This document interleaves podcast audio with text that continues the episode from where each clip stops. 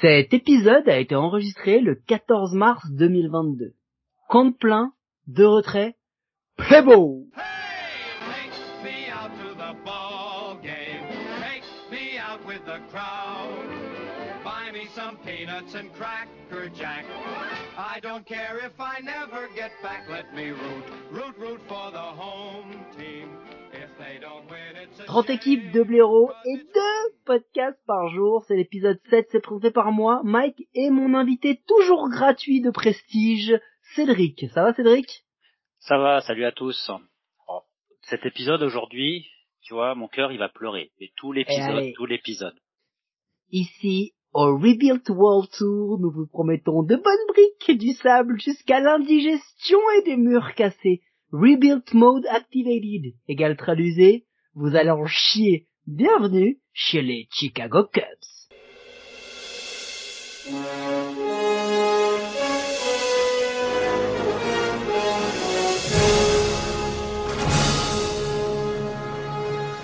Marty Qu'est-ce qu'il y a, Doc? Vous avez pas euh, oublié de lancer le convecteur temporel hier? Non, mais j'avais pas envie de faire un sketch bidon. Ok. Et pour aujourd'hui? Eh ben aujourd'hui, on lance les Chicago Cubs. Bilan 71 victoires, 81 défaites, un magnifique total à 44%. Et pourtant, mars-avril, 11-15, mois de mai, 19-8, tout le monde s'emballe. Les Cubs sont présents. Les Cubs, eh ben non, juin 12-16, juillet 9-16, août 7-20. Et pour finir, un petit 13-16. En gros, ils ont fait un mois de mai de contender pour une saison globale de loser. Un magnifique 16-12 sur 18 possible entre juillet et août. Hein, bah, magnifique série avec des stats. Bah écoutez, regardez, on passe au pitching par exemple les starters et les pitchers, les, les releveurs, pardon, starter 27e en ERA, releveur 21e, whip 28-20, euh, BB par 9 23-29, K par 9 26 4 pour les releveurs, attention au classement de la ligue.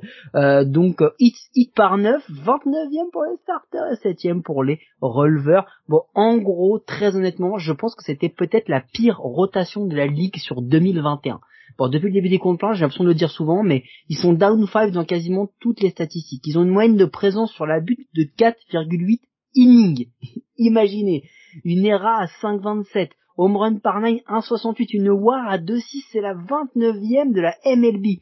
Beaucoup de hype, peu de chiffres. Cal Hendricks, WAR à 1,3, 32 matchs commencés, une ERA à 4,77, 19 quality start. Il a fait un gros mois de mai et un mois de juin, et puis après, c'est devenu un petit peu plus compliqué. Alex Mills, 20 games startés, WAR à 1,3 avec une ERA à 4,80. Il s'est mis à starter au 15 juin sur cette période et il a seulement 4 quality starts sur 19. Imaginez.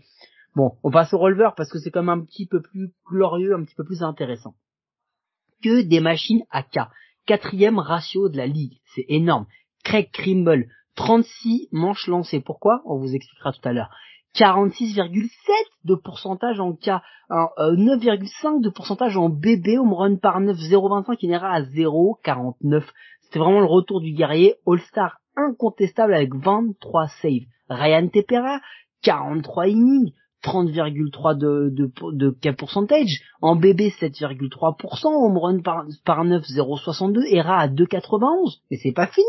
Andrew Chaffin, le plus à coup sûr de tous les joueurs de la MLB, hein, niveau moustache, 39,1, euh, une manche lancée avec 24,7% de cas, un BB pourcentage de 8%, home run par 9, 0,23, ERA à 2,6, des machines. Enfin jusqu'au 31 juillet.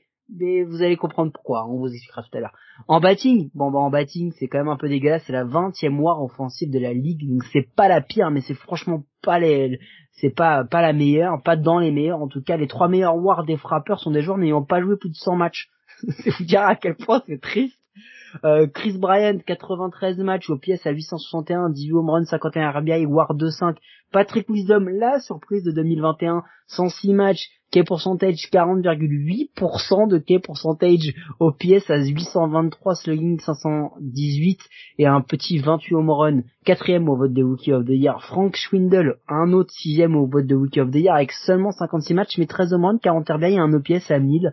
Bon, on va faire une petite mention à Wilson Contreras, hein, c'est un peu le dernier des Mohicans, euh, qui en fonction des est le meilleur ou non en termes de war de l'équipe. Euh, voilà. Et puis on vous disait à la trade deadline, bah la trade deadline, euh, La question c'est plutôt de savoir qui ils ont pas tradé plutôt que qui ils ont tradé. Parti à trade deadline, Anthony Rizzo Yankees, Ravi Baez Mets, Andrew Chaffin Chris Bryant aux Giants, Craig Kimbrell aux White Sox, Jess, Jack Marisnik aux Padres, Jock, Jock Peterson aux Braves, Ryan Tepera aux White Sox. Et c'est à peu près tous les noms qu'on a ressortis, qu'on a sorti du lot euh, pour l'an dernier, plus les franchise players, hein, voilà, c'est comme ça. Euh, Jay Doyer, hein, première saison en tant que Head of Baseball Operations, c'est la démission de Theo Epstein, le prodige, bah, qui a annoncé le mode rebuild. Hein. On les attendait quand même en seconde place à 87 euh, victoires, 77 défaites selon Pecota. C'était pas exactement ça, hein, c'était pas exactement ça. Invité, as-tu quelque chose à rajouter sans pleurer? Sans pleurer. Alors sans pleurer, ça va être difficile, mais euh, je, je, pense que ça a été, on a vu la plus, euh, la trade deadline la plus, euh, comment dire, dynamique, dévastatrice qu'on a jamais vue de l'histoire de la MLB. Entre eux et les Nationals qu'on fait, euh, qu'on fait une liquidation, ça a été incroyable. C'était ah, euh, sur Twitter, ça a été ding ding ding ding. C'était journée porte ouverte. Hein. Tu te réveilles le matin, ça. tu mets, tu mets tes, tu mets tes tes notifications et t'as le droit, t'as le droit à tout. Mais bon. Allez, vous savez quoi? Passons à 2022, c'est beaucoup plus réjouissant.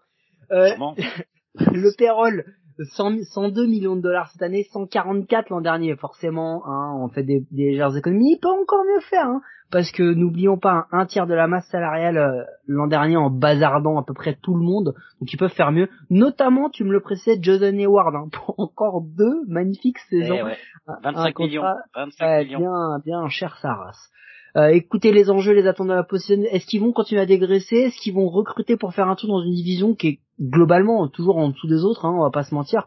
Bon, bah ils ont un petit bilan. Arbitration, rien, à signaler. Free agency, ils ont conservé euh, Michael Hermosio, le, le champ droit, ils ont signé. Yann Gomez, catcher pour deux ans, Clint Frazier, left field pour un an, Marcus Stroman, starting pitcher des Mets pour trois ans, Anderton Simmons, shortstop pour un an, et ils ont perdu. Attention en releveur, Jason Adam, Adam Morgan. Centerfield, Ian Miller. Receveur, Austin Romin, Robinson Cherinos, Rosello Baton. Apparemment, les backup catchers, euh, il y avait un petit souci.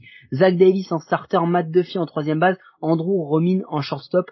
Il y a plus d'une quinzaine de joueurs entre la minor et la MLB qui ont été libérés. Donc ils ont fait un trade, ils ont acquis Harold Ramirez de, Cleveland.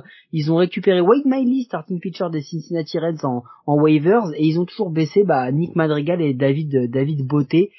Bon, ils ont recruté pour pas très cher, hormis Stroman, expérimenté sur des contrats très courts. Ça te rappelle pas une période 2012-2013, ça? C'est ça, c'est ça. C'est ils ont ils sont en train de faire un copier-coller de ce qui s'est passé il y a dix ans. C'est un copier-coller euh, pur, hein, en façon avec euh, Jed, Jed Hoyer, c'était pas, euh, c'était c'était annoncé. C'était annoncé. Euh... C'était exactement ça. Et attention, ça a marché à 10 ans. Je sais pas si ça va marcher aujourd'hui, mais bon, on verra. Écoute, top prospect, eh ben, y a pas fou hein. Quand t'es en mode rebuild, ça peut quand même faire peur. Mais attention au classement des prochaines années, hein, parce qu'ils viennent de l'enclencher le mode rebuild, donc forcément les prospects qui sont dans le farm system, c'est pas ceux qui vont arriver tout de suite. En gros, ils ont Brennan Davis, un outfielder de 22 ans qui est déjà en triple A, 14e au classement MLB quand même, 28e au, au classement de, de, de Kislo. Euh, on attend un frappeur vraiment de, de, puissance euh, qui a beaucoup pris en termes de masse et qui devrait être attendu avec une trentaine de home runs s'il reste dans, dans le milieu de, de, de l'alignement. On va le voir cette année, combien avec la manipulation, c'est ce qu'on attend, on va voir. Donc voilà, et ils ont un releveur, Braylin Marquez, enfin un releveur, un lanceur pardon, Braylin Marquez de 23 ans, qui lui aussi devrait euh, devrait venir, euh, celui qui est venu de, la République dominicaine euh, à 16 ans en, 2015. Il a fait ses débuts un petit peu en 2020, puis c'est pas été très ouf. Il a donné 5 runs en, en tout Donc il est reparti en 2021, puis Covid, puis Spring Training avec une blessure, etc. Donc on attend qu'il fasse vraiment, euh, qu'il prenne ses marques euh, cette année, Braylon Marquez dans, dans le bullpen des, des Cubs qui, comme vous l'avez vu, ils ont fait de la place. Hein ils ont libéré pour le bullpen. Ils ont fait de la place, mais comme tu dis, ils vont arriver dans quelques années parce que ils ont fait des bons trades. Ils ont fait des bons trades quand même, hein, euh, plus qu'on pense ou plus que ça, ça semble sur le papier. Et ils ont des très bons jeunes qui sont quand même dans leur prospect, qui vont arriver. Je pense donc quand on va les premiers classements, les premiers classements 2022, euh, euh, on va voir plus de, de Cubs effectivement revenir dans ce top 100.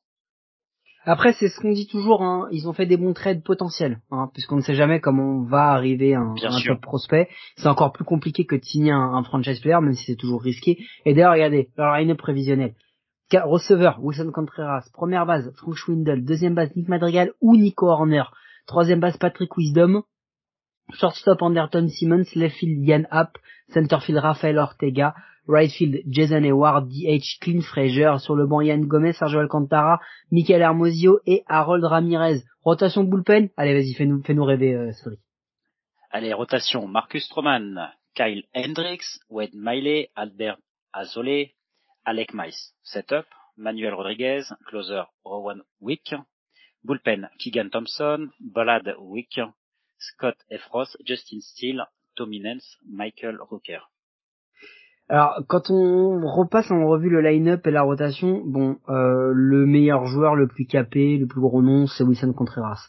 C'est le dernier Mohican de l'équipe de 2016. Est-ce qu'il va rester? Et surtout, est-ce qu'il va réellement retrouver son niveau et sa motivation? Parce qu'on a l'impression que l'an dernier, il était vraiment euh, down, quoi. Tous ses potes sont partis, tous les gros joueurs sont partis. C'était ça, il était vraiment en roue libre. C'était la roue libre. Genre, mais même, en fait, la question, c'était euh, pourquoi il n'a pas été échangé Tous, tous ceux, euh, tous Eh ouais, les journalistes tous posé la question. Pourquoi Qu'est-ce qui s'est passé avec Wilson Contreras? Qu'est-ce qui s'est euh, Est-ce qu'il y a un loup ou quoi que ce soit? Personne n'a eu vraiment de vraies réponses. Et puis, euh, et puis il a roulé, voilà. Il a laissé la, la saison passer. Mais au final, est c'est quoi son vrai niveau, Cédric? Parce que sur toutes les saisons, c'est quand même assez irrégulier. Donc, c'est quoi son vrai niveau à Wilson Contreras? C'est vraiment un MVP C'est vraiment une tête de gondole? Ou c'est un, un joueur euh, frappeur euh, 5-6 d'un alignement? Non, je pense. Alors, c'est pas un MVP, définitivement. Je pense pas que c'est un MVP. C'est un, un All-Star. Il a un niveau All-Star. Euh, il a un niveau All-Star. Après, là, il avait, enfin, c'est un super catcheur, mais bon, il s'est retrouvé devant une rotation qui a complètement perdu pied, euh, une, une équipe qui a perdu pied et, et- et- le mec, il était pas, il était pas là, définitivement. Euh, par contre, ça pose des questions sur son leadership, puisque aujourd'hui, euh, c'est quand même, euh, c'est quand même, c'est censé être une sorte de capitaine dans l'équipe. euh, C'est pas, euh, il y a pas d'autre, il y a pas d'autres personnes. Et là, euh, comment il a laissé tomber cette, cette fin de saison? Est-ce qu'il va réussir à rebondir? Est-ce qu'il va vraiment lancer l'équipe euh, à essayer de faire quelque chose pour 2022 C'est un gros point d'interrogation. Je suis d'accord avec toi. Je sais quoi, je vais faire une comparaison qui vaut ce qu'elle vaut, mais Salvador Perez, il a quand même vécu depuis le titre des années quand même pas terribles. De l'autre Non, mais côté. Et il, il est resté le leader. Et il a poussé l'équipe. Et il a porté. Et ça, Wilson Contreras l'a pas fait. Et c'est ce qui me fait dire c'est quoi vraiment son vrai niveau. Moi, je pense que si tu fais un classement des receveurs, je suis même pas sûr que Contreras soit dans les top 10 de la ligue. Réellement. Même pas dans les top 15. Parce qu'en vrai, c'est un joueur sur qui, euh, j'espère qu'il va me faire mentir, mais qui nous a, qui nous a trompé un peu sur son niveau et, son niveau autant d'implication que, que de joueurs. Parce que on en parlait de la rotation. Mais c'est lui qui aurait dû l'accompagner, tu vois. Parce que la rotation finalement, quand tu regardes celle de 2022, il n'y a pas de vrai star, il n'y a pas de vrai ace, parce que Kyle Hendricks c'est pas un ace, on peut me dire ce qu'on veut. C'est au mieux dans une très bonne rotation un spot 3, Kyle Hendricks. Euh, Ouais. Mais ils ont cinq starters à peu près à un niveau moyen bon, qui sont plutôt réguliers. C'est-à-dire qu'ils vont pas avoir beaucoup de blowout, ils vont pas avoir, euh, ils vont pas forcément euh, avoir des trucs incroyables, mais ils ont leur niveau euh, face à des fins de rotation qui sont très inégales en- dans certaines équipes, surtout en central, ils vont leur faire gagner quelques matchs. Donc en vrai, euh, en vrai, il y a, y a- il faut s'appuyer sur cette rotation qui est, qui est pas incroyable, mais qui est pas non plus totalement dégueulasse. Non, non, non, non, ça allait pas complètement. euh, ça aurait pu être pire. Ça aurait pu être pire. Maintenant, bon, c'est après c'est pareil. Tu, on parle de la rotation et puis on a on a Stroman quoi. Qu'est-ce que va faire Stroman Est-ce qu'il va venir faire son show euh, juste pour essayer de de chercher de l'argent à travers une compétition pour le Cy Moi, j'étais surpris. Hein. Franchement, j'étais surpris de le voir signer aux Cubs. Euh, lui qui disait qu'il voulait être dans une équipe qui euh, voulait être contender, etc. Il arrive dans une équipe juste pour mettre son nom. Je je vois pas plus que plus qu'autre chose. Bah, remettons-nous en perspective la rotation des Mets l'an dernier. Stroman a peut-être été l'un des plus réguliers avec Tyson Walker. Il a, il a été bon, il a été bon. Hein, faut pas se mentir, il a été bon. Mais on voit qu'au niveau caractère, il y a un petit souci. Est-ce que lui, il va assumer une équipe avec que des gamins en mode rebuild où il sait pas trop où il va se retrouver et que du jour au lendemain, le receveur sur qui il lance euh, ou le shortstop qui est cherché de récupérer ses grandeurs peut partir et peut ne plus être le même. euh, à voir, à voir et Marcus Stroman, ça va être une vraie question. C'est pour ça que je dis hein, sans vrai star, sans vrai ace. Hein. Parce que pour moi, Marcus Stroman, c'est un très bon spot 3 aussi, comme Kyle Hendricks, mais c'est pas un ace. C'est pas le, si tu, tu, enfin, mettez-vous en tête, mettez le nom de Marcus Stroman, mettez-le face à De Grom, Chaser, Burleux, euh, qui tu veux, même, même des, même des aces un petit peu moins cotés, euh, tu vois, genre Wainwright ou, ou, ou Jolito, et bah Stroman pour l'instant on ne voit pas être à ce niveau-là quoi. Et puis en plus il y a, un autre truc, c'est que bah au-delà même de ça, du, du bullpen ou de tout ça, ils ont un problème de puissance les les Cubs. Très honnêtement, ils ont ils ont pas de fra enfin quand tu perds euh, Rizzo, euh, Schwarber, tous ces gars-là sur plusieurs années, tu perds des frappeurs de d'extra base hit quoi. Ça va être un souci chez eux. Et, et puis euh, les deux quand même, les deux surprises 2021 chez les Cubs, euh, Frank euh, Schwindel et Patrick Wisdom, bon, ce sont des rookies, ils ont eu des votes pour les rookies, mais n'oublions pas qu'il y en a un qui a 29 ans, l'autre il a 30 ans. Exactement. C'est pas non plus, on est, ils sont pas arrivés avec, euh, c'est pas des, des vrais rookies de. C'est pas Jonathan India quoi. C'est ça, c'est. Euh, c'est un peu le remake du movie Le Rookie quoi pour ceux qui l'ont pas vu c'est voilà ils sont allés chercher ils sont ils ont fait leur temps dans les ils ont fait un long temps dans les minors et puis là il y avait de la place ils étaient dispo ils ont fait aller les gars il y a, y a, beaucoup de trous là. Alors on en a parlé, mais Nico Horner, il est là, euh, mais il va, il est, il est annoncé comme certainement titulaire en, en infield. Euh, c'est un joueur de complément, hein. c'est, c'est pas, euh, c'est pas un joueur clé. Euh, euh, bon, on a bien vu de façon puisque avec la signature de d'Anderson Simmons, on a un vétéran en gant doré pour justement compléter ça. Mais c'est l'infield, c'est pas vraiment le vrai problème du, des Cubs. Le problème, il, il est sur l'outfield. Quoi. Il est vieux, il est pas incroyable. Euh, Jason Hayward il coûte bien trop cher par rapport à ce qu'il produit et on a l'impression qu'il est mis sur le terrain justement parce qu'il coûte cher qu'est-ce qui va devenir là outfield qu'est-ce que ça va être là outfield des, des Cubs? Eh ben, en fait bah, en fait t'as commencé avec Nico Horner et Nico Horner c'est un peu la question tu vois c'est est-ce qu'il va réussir à vraiment s'installer dans l'infield? Euh, il était quand même censé être le, le joueur, euh, le, la, la, nouvelle star en fait des Cubs. Il a été drafté en premier tour euh, lors, lors, de son année de sélection et ça devait être la pépite. Et en fait, depuis, il tourne. Il a fait seconde base, il a fait shortstop, il est parti en outfield parce qu'il y avait personne en outfield. Donc, c'est un peu la question. Et l'outfield qui aujourd'hui, bah tu dis Jason Hayward qui est, là juste parce qu'il coûte 25 millions. De toute façon, il n'a pas le choix. Euh, comment ils vont le construire l'outfield? Ça, c'est un peu, euh, la surprise. Maintenant, il y a Clint Frazier. Alors Clint Frazier, c'est un joueur qui euh, qui a eu trop d'espoir au niveau des Yankees. Ils l'ont mis sur le devant. Et là, on va pouvoir le voir enfin dans une autre équipe. Et je pense que ça va vraiment être la surprise. Est-ce que ce joueur va vraiment sortir le potentiel que euh, tout le monde euh, lui prédisait euh, en changeant? Alors, il, il arrive ça la vraie question, c'est que c'est que lui c'est quand même le joueur euh, typique euh, sur, sur courant alternatif. Et les Cubs ils ont pas besoin de ça en fait. Donc on va voir. Il peut cliquer. Je suis d'accord avec toi. Il peut cliquer il peut tout casser et il peut être très très bon. Mais mais l'outfield reste une, une vraie vraie interrogation. Et l'autre vraie interrogation elle est assez simple euh, c'est que bah on sait David Ross il va avoir du temps pour pour développer puisqu'il a encore de prolonger mais qu'est-ce qu'ils font? Ils font une restructuration ou en fait là on a un truc qu'ils veulent reconstruire mais ils veulent pas tanker parce que s'ils avaient voulu tanker ils auraient pas signé Stroman pas à ce prix-là.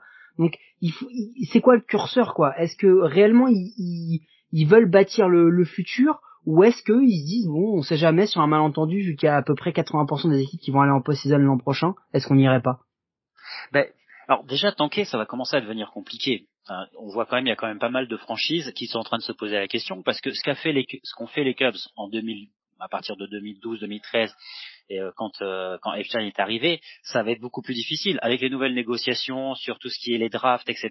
Ils vont plus avoir ce type de choix de draft comme ça où je vais te prendre plein de mecs et je vais avoir un certain budget, je vais pouvoir signer un maximum de jeunes et que je vais faire grandir comme ça. C'est ça. C'est ce qu'ont fait les Cubs. Sauf que là, euh, aujourd'hui, avec les nouvelles règles euh, CBA, les, les franchises sont un peu perdus sur comment se reconstruire. Eh ouais, parce que si t'es dernier, t'as pas forcément le premier tour de draft, euh, etc. Donc tanker, c'est un peu compliqué. Donc ils sont entre les deux, ils sont vraiment entre les deux, ça se voit. Et, et on va le voir sur plein, plein, de franchises qui vont commencer à se poser de questions. Là, on est sur les Cubs, mais sur plein de franchises, ça la question à se poser, c'est comment, comment, qu'est-ce qu'on va faire les maintenant? Quelle est la, nouvelle idée? Pour se reconstruire et, et, donc là, on a avec ces Cubs qui ont quand même de l'argent. On est un, on est sur une franchise qui a beaucoup d'argent, hein, euh, même si là où ils sont à 100 millions, ils peuvent mettre, euh, ils, peuvent augmenter, ils peuvent, ils peuvent atteindre les 200 millions. Mais comment ils vont se construire, c'est la, c'est la grande question. C'est exactement ça. Et bien du coup, si vous voulez aller voir comment ils vont se reconstruire autour de vieux, sachez qu'il n'y a pas que les joueurs qui sont vieux chez, chez les Cubs.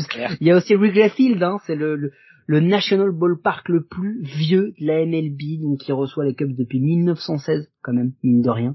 Donc euh, allez-y, allez-y. Et puis pour y aller, un petit pronostic sur la position des Cubs euh, cette année, euh, Cédric, ça pourrait aider les gens à comprendre.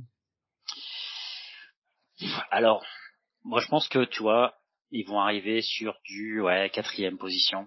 Quatrième position. Troisième, si vraiment ils ont, ils arrivent à faire un petit, euh, la surprise, un peu comme septembre, ils ont eu cette petite, euh, ce petit dynamisme en, septembre. Euh, ils pourraient taquiner la troisième place, mais euh, sinon, ce serait quatrième.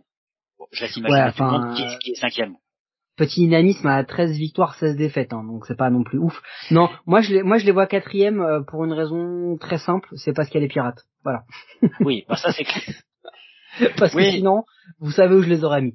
Donc euh, et c'est pas juste parce que euh, parce que je les aime pas, hein, c'est parce que quand on regarde l'effectif, quand on regarde la rotation, quand on regarde tout ça, et quand on sait qu'à la prochaine trade deadline, il peut se passer tout et n'importe quoi, et quand au moment où on enregistre, au moment où la saison va commencer, il peut se passer encore tout et n'importe quoi chez les Cubs ça va être ça va être très très compliqué pour eux, très très compliqué. Mmh. Non, t'as raison. Mais après voilà, tu feras un autre épisode sur les Reds, mais les Reds, euh, il y a aussi beaucoup à dire sur eux. Oui, t'inquiète, ça arrive.